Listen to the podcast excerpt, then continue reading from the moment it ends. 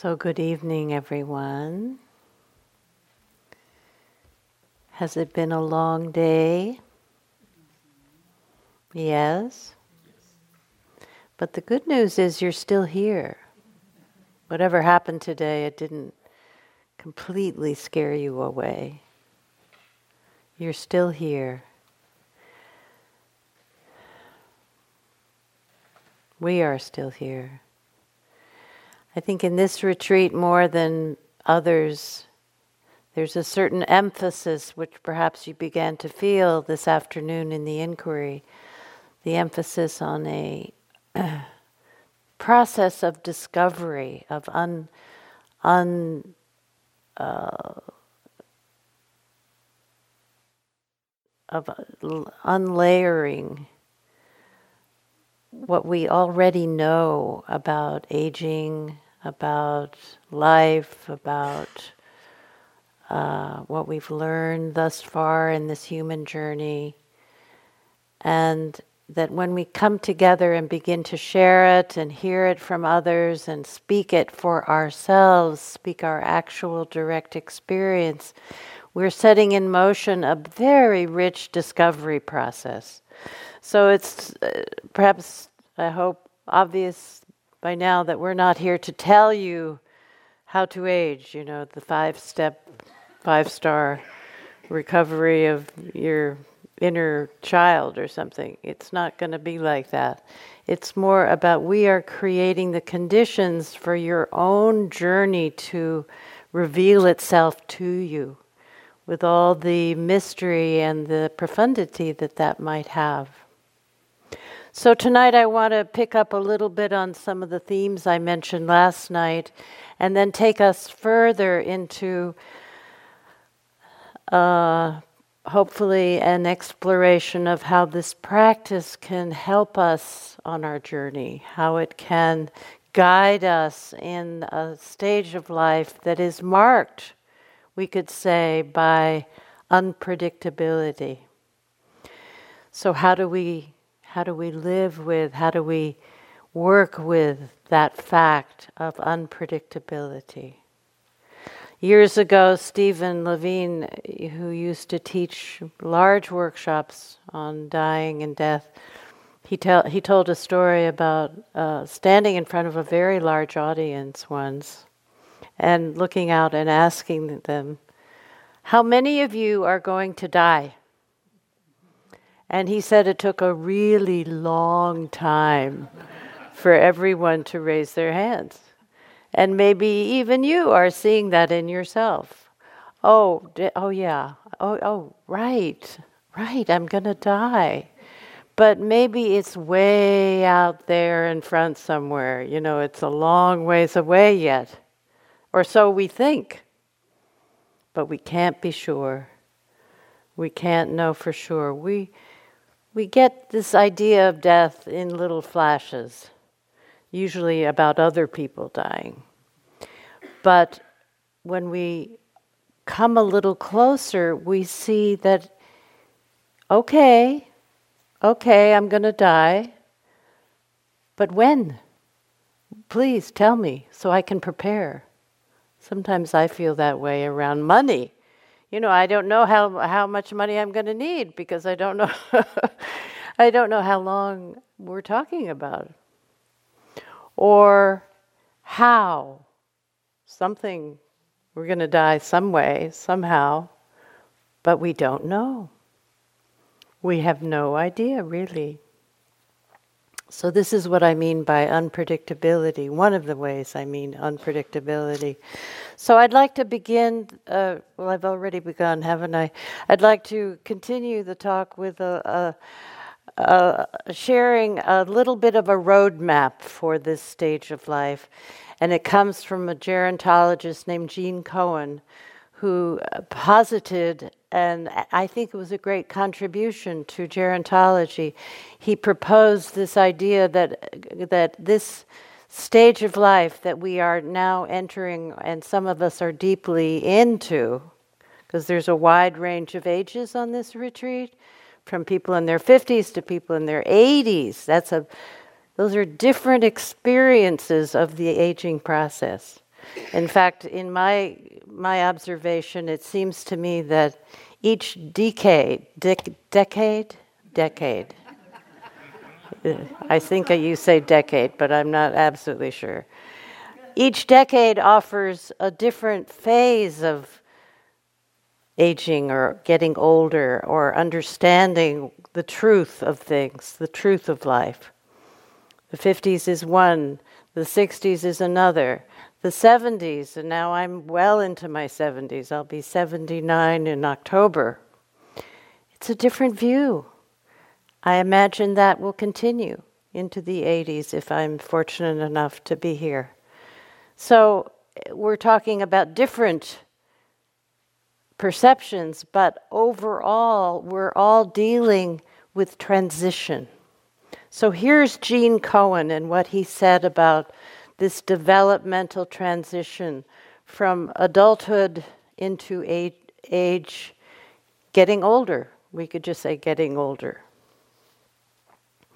So he said the reality of adult life is a much richer and more complex tapestry of struggle, growth, and creative potential. We are, at 50, 60, 70, 80, and older, not so very different from children of four, five, six, or older who struggle through developmental transitions and life changes.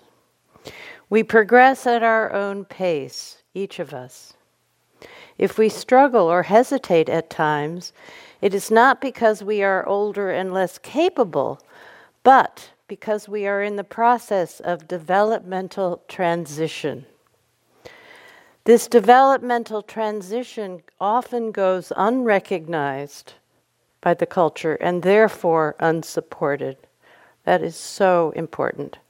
And that is what why it's so I feel important for us to get together and hear each other in this understanding of transition. Hear what how we are all uh, figuring it out in different ways living it out. As a result, we often misunderstand the nature of our struggle and overlook the tremendous opportunities for new growth. It would be absurd to suggest that a child who cannot read at age three will never be a reader. And yet we judge ourselves just that harshly when we limit our expectations of life at age 60 or any age to what we are or what we know or what we can do at that age, instead of seeing ourselves as works in progress, capable of lifelong learning, growth, and change. These developmental steps required the same leaps of faith, risk taking, and emotional vulnerability as they, de- as they did when we were five and learning to tie our shoes or say goodbye to our parents at school each day. They also offer a similar potential for discovery and delight as we age. Just as we celebrate the toddler's struggle to walk, we need to recognize the steps of the adult development as a building process, not a crisis. Aging is not a crisis, it's not an illness,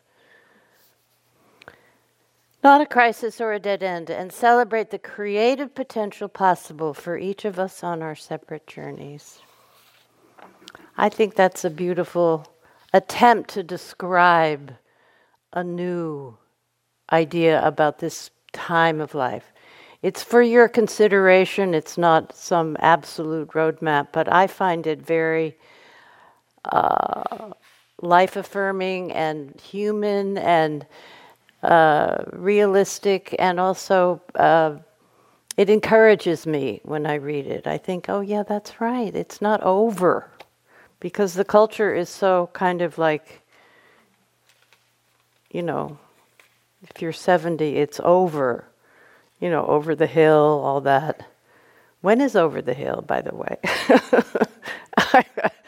I think, oh my God, I'm over the hill. But maybe, huh?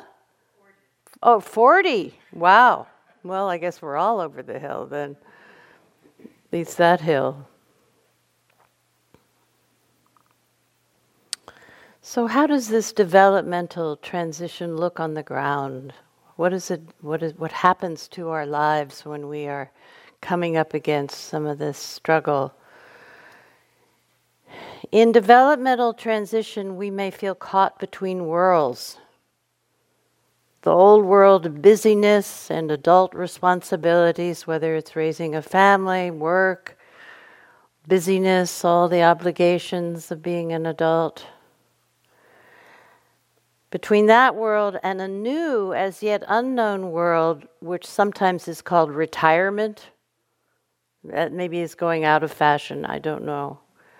Or elderhood, or what to call it. We don't really have an agreed upon name for what this new, more engaged, longer life is. But these, this transition does uh, evoke in us the sense of new priorities.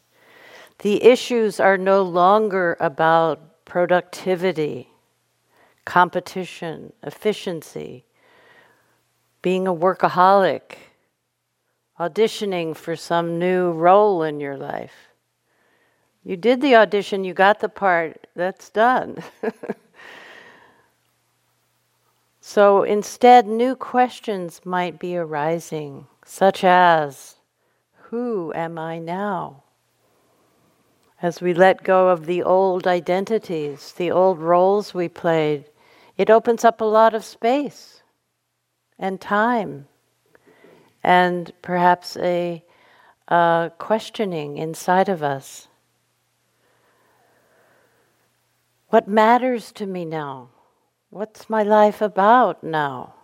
What do I do with my time? What do I give my attention to?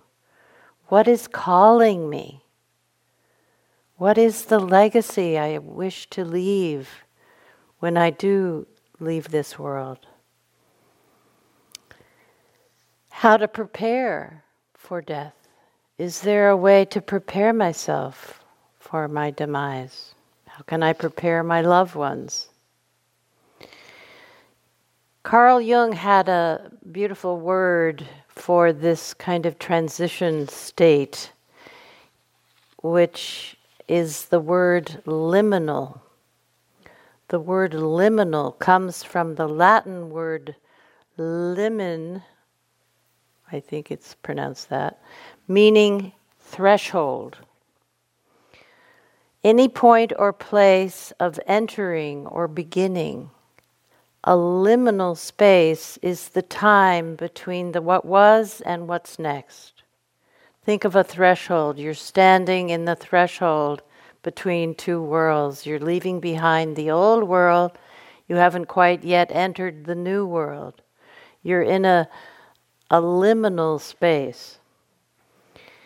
He says it is a place of transition, waiting, and not knowing.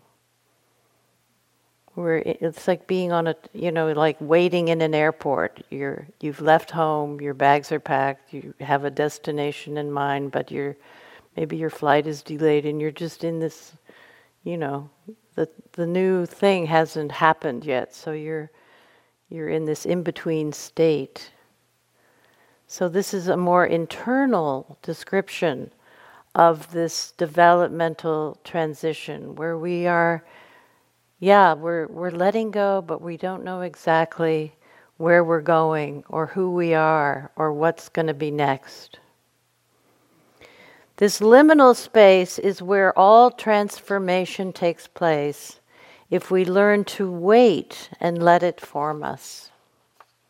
So we're not fighting it, we're not hurrying it up, but we're opening to this perhaps very new experience for many of us of being a little more uh, it's it's a more uh, it's a more it's a place of more not knowing what what what's going on but it's not it's not a not knowing that is bad or frightening it's a not knowing that can actually actually has a lot to teach us but when we first enter it, we may not feel that.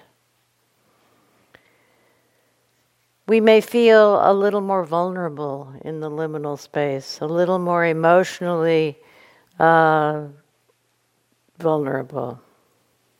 We may feel more alone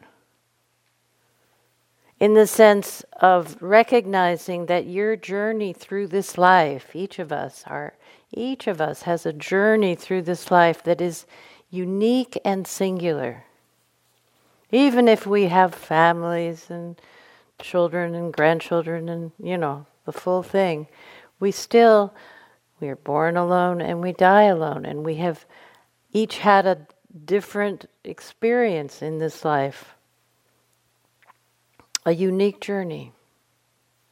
Robert Louis Stevenson said, Sooner or later, we all sit down to a banquet of consequences. I love that. It seems so true to me. And at this stage of life, we're, we're beginning to, you know, taste the food. we're beginning to see what the banquet is, you know, what, what's there.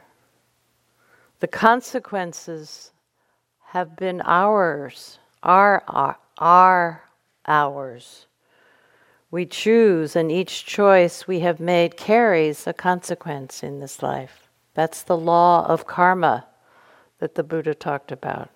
Consequences, that everything ripples, vibrates, moves out, and has an impact on ourselves and on others, perhaps in an endless and an endless ripple. The ripple never comes to an end. Perhaps we are more aware of how this works now, and it may provoke a certain humility and also compassion for our shared imperfect humanity.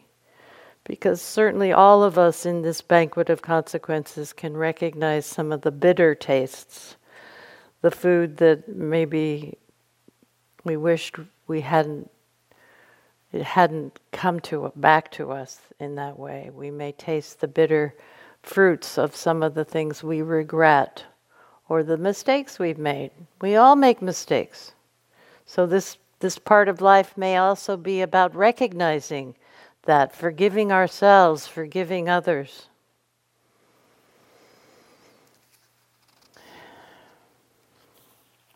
It's a time of reckoning, we could say. Okay, so this in this liminal space, this developmental transition, these are the kinds of questions and reflections that may come up for us. And Eckhart Tolle writes about this as as the leaving behind of our outer purpose in the world. That when we are uh, becoming uh, mature adults, we are m- usually um, busy fulfilling particular roles that we have been trained or encouraged to follow. We're we're following the guidelines for raising children and making money, and we're doing a lot that is sort of given to us to as our task as mature adults. But as we go through this transition, he said we then have a chance to turn towards our inner purpose, which is different from satisfying our outer purpose. And one of the big differences is that our inner purpose is self chosen. It's not dictated to us by the culture or by the society or by our families. No, it is something that is uniquely ours, that only we can recognize.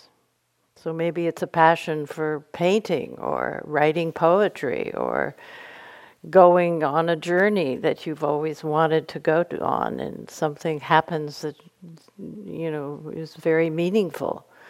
It's your it's yours to discover this sense of inner purpose. Of course a lot of people when they slow down and retire so to speak um, can get very busy. You know we live in a culture where the cult of busyness is rather pervasive. To be busy is like a sign of you're doing it right or you're, you know, you're you're still engaged in life if you're if you're busy. But does being busy satisfy the inner purpose? Does being busy open your hearts, your minds to the truth of life? Does being busy inspire a deeper exploration to find the deeper meaning in your life? Does being busy inform us as to what matters? Now that we see the horizon of our life, that we don't have forever here in the face of our mortality? What is it that matters? So, mindfulness, this is where mindfulness steps in and has so much to offer us. Because the domain of mindfulness is not about being busy, it's not about the to do list, it's not about getting things done. It's about being, it's about your being. It teaches us how to unbusy ourselves, how to awaken from the trance of doing and come into a more direct experience of what it means to be here, to be alive, to have a precious human body. We don't really know how precious this human body is until maybe it's we see that it, it will be taken from us someday, or, or perhaps through an illness or an accident. And we recover, and we're like, oh my God, Ama- amazing grace to be here at all.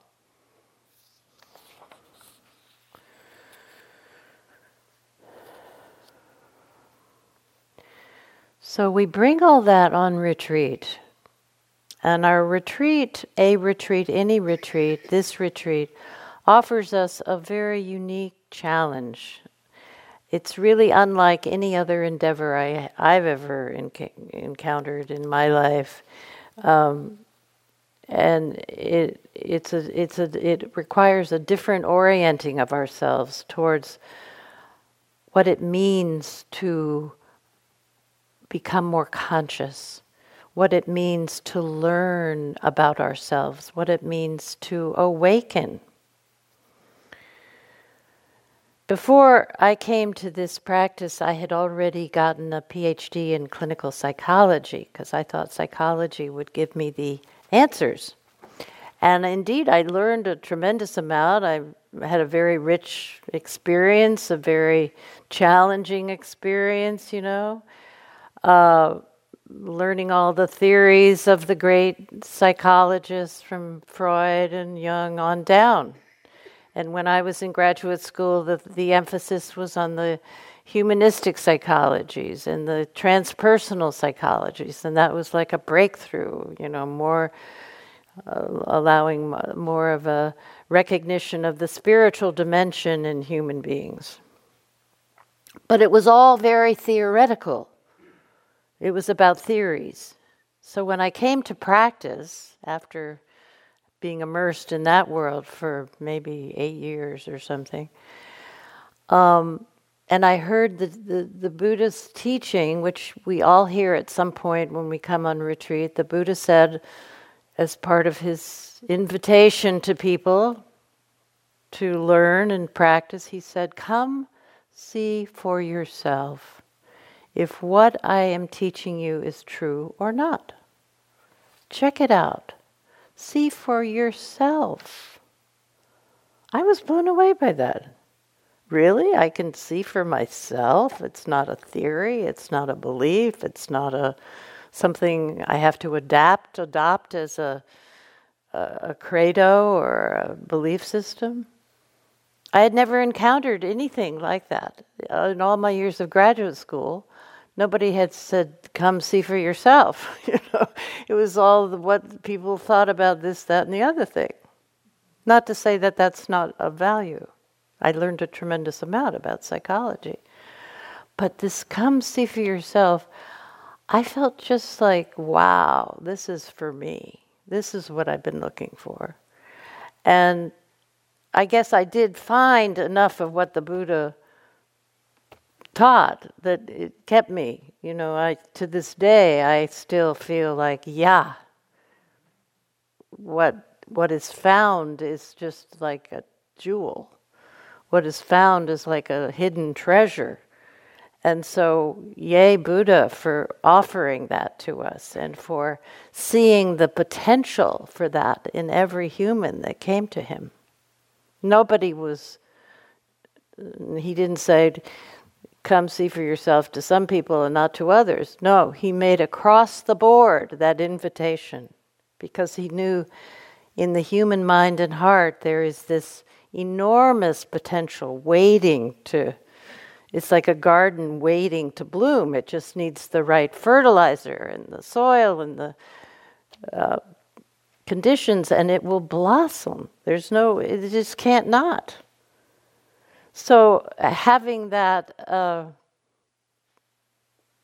invitation was a, a big step forward in my practice, but it wasn't without its challenges because also when we look to our actual experience, we often feel discouraged.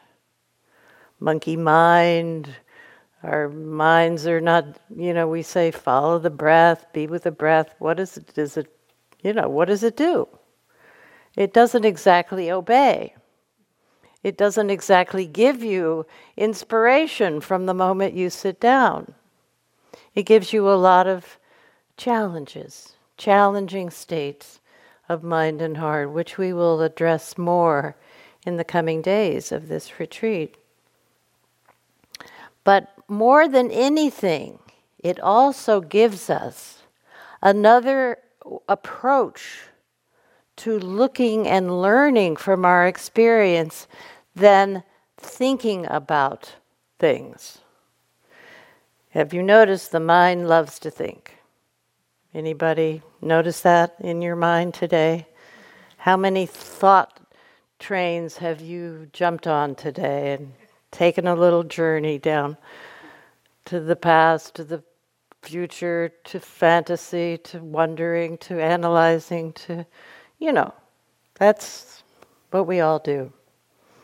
We think about it, think about it, think about it, but it never, we never arrive where we hope, so hopefully, you know, hope that it will take us to this revelation. Like, um, there was a monk who used to teach here, Ajahn Amaro. Some of you may have met him. Anybody have met Ajahn Amaro? Lovely monk from England. And I love what he said. He's, well, he was talking about the fact that you can't think your way to awakening. You can read all the Buddhist books, all the papers, all the research. You can read about neuroscience. You can do all this re- thinking about it, and and it won't take you to where you're wanting to go. It's back in the land of theory when we're just sitting and thinking about it. So Amaro said, um, trying to think your way to enlightenment is like trying to drink water from the word cup. it doesn't give you the water that you're wanting. So, mindfulness teaches us about another way of learning about ourselves and about life and about reality. It shows us another way than thinking about things. It shows us a more direct knowing of ourselves, of reality, through uh, our direct experience. That's why we bother you over and over again by saying, you know, coming back to the body, coming back to the breathing, coming back here, now, what's here and now. Because that is where the treasure lies in the present moment. Korean master Chinul said, Meditation puts us in touch. I love this line with the knowledge that has no teacher. The knowledge that only we can be in direct contact with in our own experience. Meditation, medita- the knowledge that liberates cannot be given to you by someone else. I can say as a teacher, well, try this, try that, but I'm only pointing, it's really just a, a, you know, a pointer. We only find it in our own experience, in the immediacy of just what's here now. I can't emphasize enough what a jewel that is to know about. You will you can find your way through any difficult situation in your entire life through the application of that direct knowing of how to look at your experience, how to be in touch with the truth of your experience. So, what it requires, though, it asks, it requires something from us, which is that we give up our ideas about how things are and instead look more directly through awareness, through our own attention to how it is.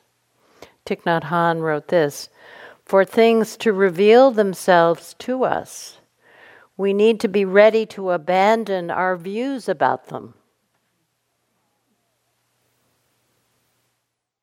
If we want to know the nature of water, we could have some chemical chemistry, you know, descriptions and molecules and everything. But if we really want to know water, we, we need the direct experience of taking the water and putting it in our mouth and swallowing. Or like Trungpa Rinpoche used to say, uh, like if you go downtown and you you want to go out to dinner and you wander around to all the restaurants and read the menus that's not the same as actually going in one of the restaurants and eating the meal. It's eating the meal that will nourish you that will give you the sustenance you're looking for. So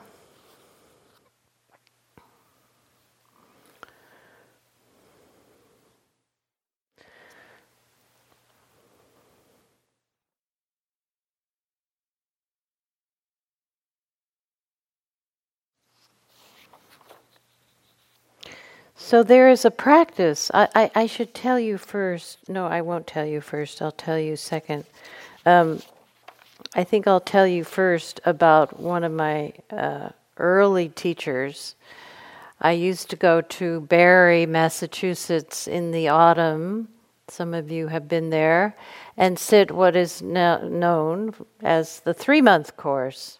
It was, um, it was, and still is going every September, October, November into December, there is a three month practice period at Insight Meditation where you can go and practice in silence for three months. And I did this for several years in a row.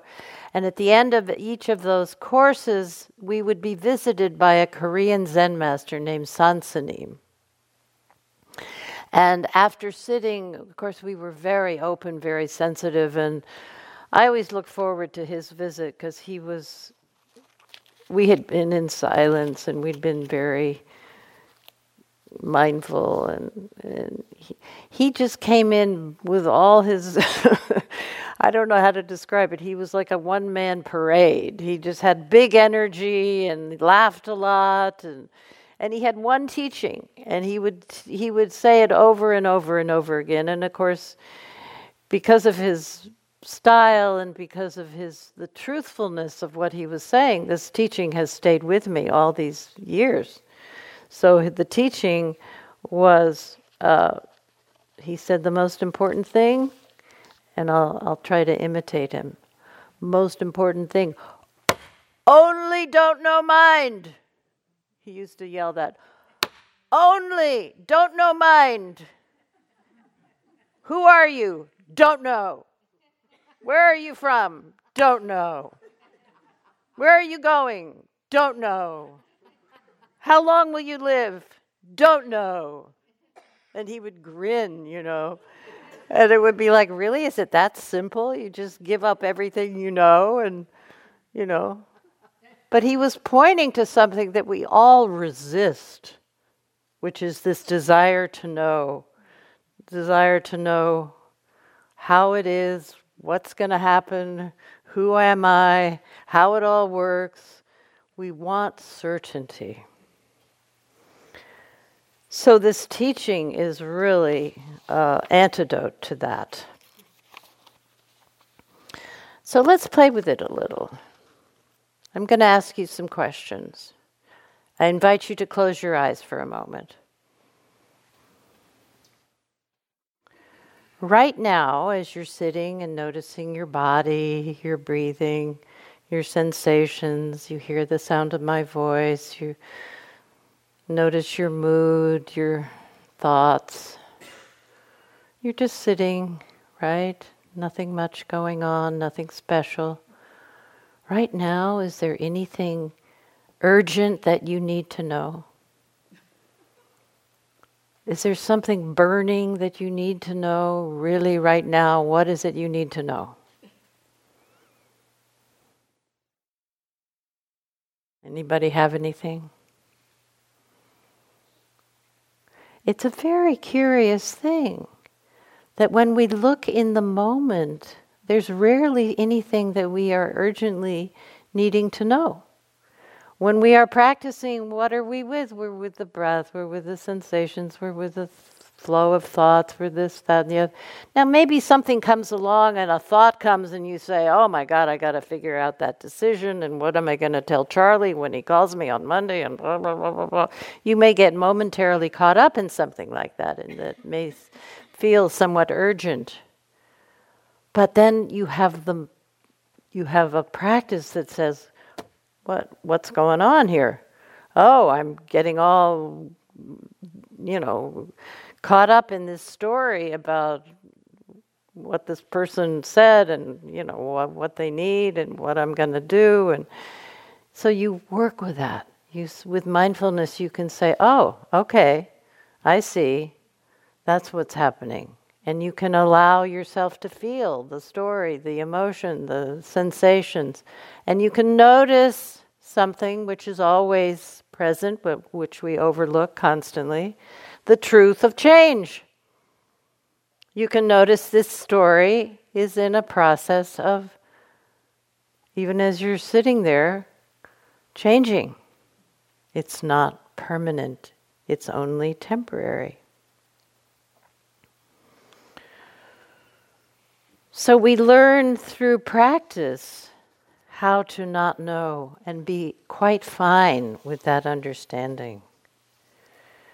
We learn in small ways that we can be present and spend, you know, minutes, hours, not knowing anything particularly uh, dramatic or needed.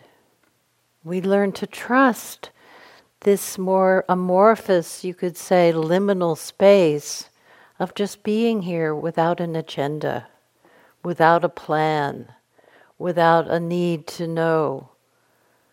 And that's where freedom lies, where we are more interested in what's here than in what's coming the next minute. Donald was sharing a poem of his at lunch in which he brilliantly wrote this line. Let me think, can I find it? The free, freedom is not needing to know what's coming next. Is that it? Yes. Our own Donald wrote that. And it was a poem that was published, right? So he's a published Dharma poet. Anyway, this is freedom when we can be present without that plan. I got to make a plan. I got to get an agenda going. So, this is a very useful kind of thing to know about this state of just resting in the present without this uh, plan or an agenda for what comes next. Because certainly at this stage of life, if we keep looking for certainty, we are going to suffer. Because there's so much that we can't know. You know, when am I going to die? Who's going to be with me? What will happen to Aunt Joe? You know, what will happen to my loved ones? Who will be with me when I die? These are unknowable things. We can't really know the answer. So, can we find a way to make peace with this not knowing? Can we find a way to trust the ease and well being that comes when we just let go and are present, when we are here, fully awake, but without the angst of worrying about what's next? So, Roshi Wendy Egyoku from uh, the LA Zen Center about this state of not knowing. She says, difficult circumstances like political upheaval, the sudden loss of a loved one, or the unexpected termination of your job can make life feel suddenly very unstable. But actually, according to the Buddha, things are always unstable. It's just that we have a tendency to live life from a set of unquestioned beliefs that make our lives feel solid. How can you know what will happen next? You can't. Because the universe, from its tiniest particles to its largest forms, is continually in flux. Not knowing trains you to continually set aside your fixed points of view and open to what you had previously excluded.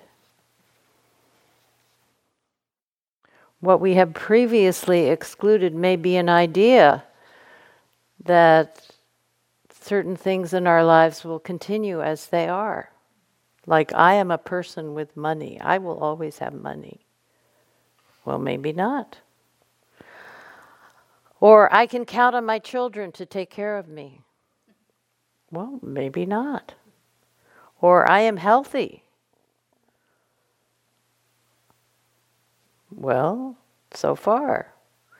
Think of all the body parts that we depend on your eyes, our ears, our bones, our blood, all the parts.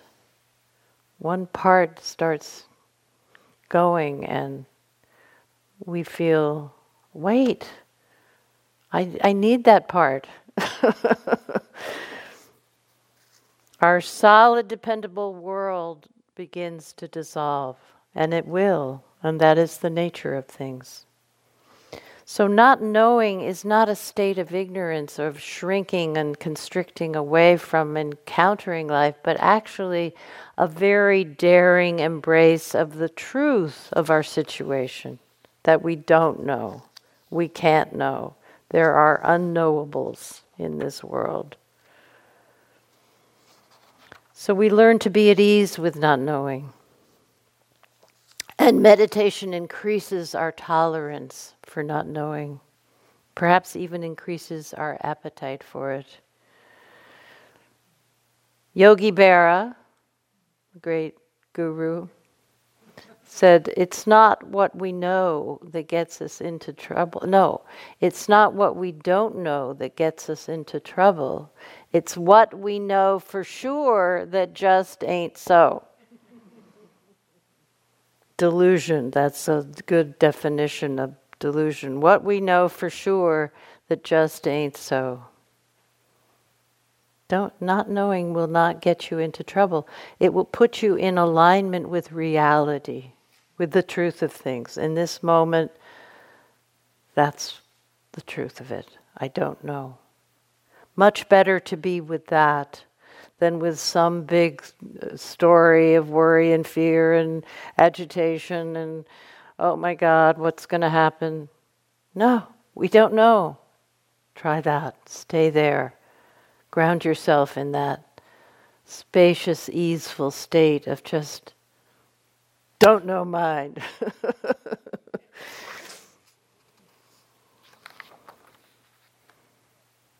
So, in our practice, we can recognize this powerful urge to know, to try to find the answer, to figure it out, nail it down. On the other side is often this simple, I don't know, requires a certain humility, certain letting go of things that we had thought we knew so so solidly. It is a deep retraining of our mind and heart. So, all these years since I heard Soen Sa Nim's teaching on Only Don't Know, I, at the time, I was a little bit mystified why he would shout that so often. but as I get older, I, I, and as I've practiced, I have total appreciation for what he taught us, and I say yes. That's exactly it. That's how it is. So, thank you for your attention. Let's sit together for a moment.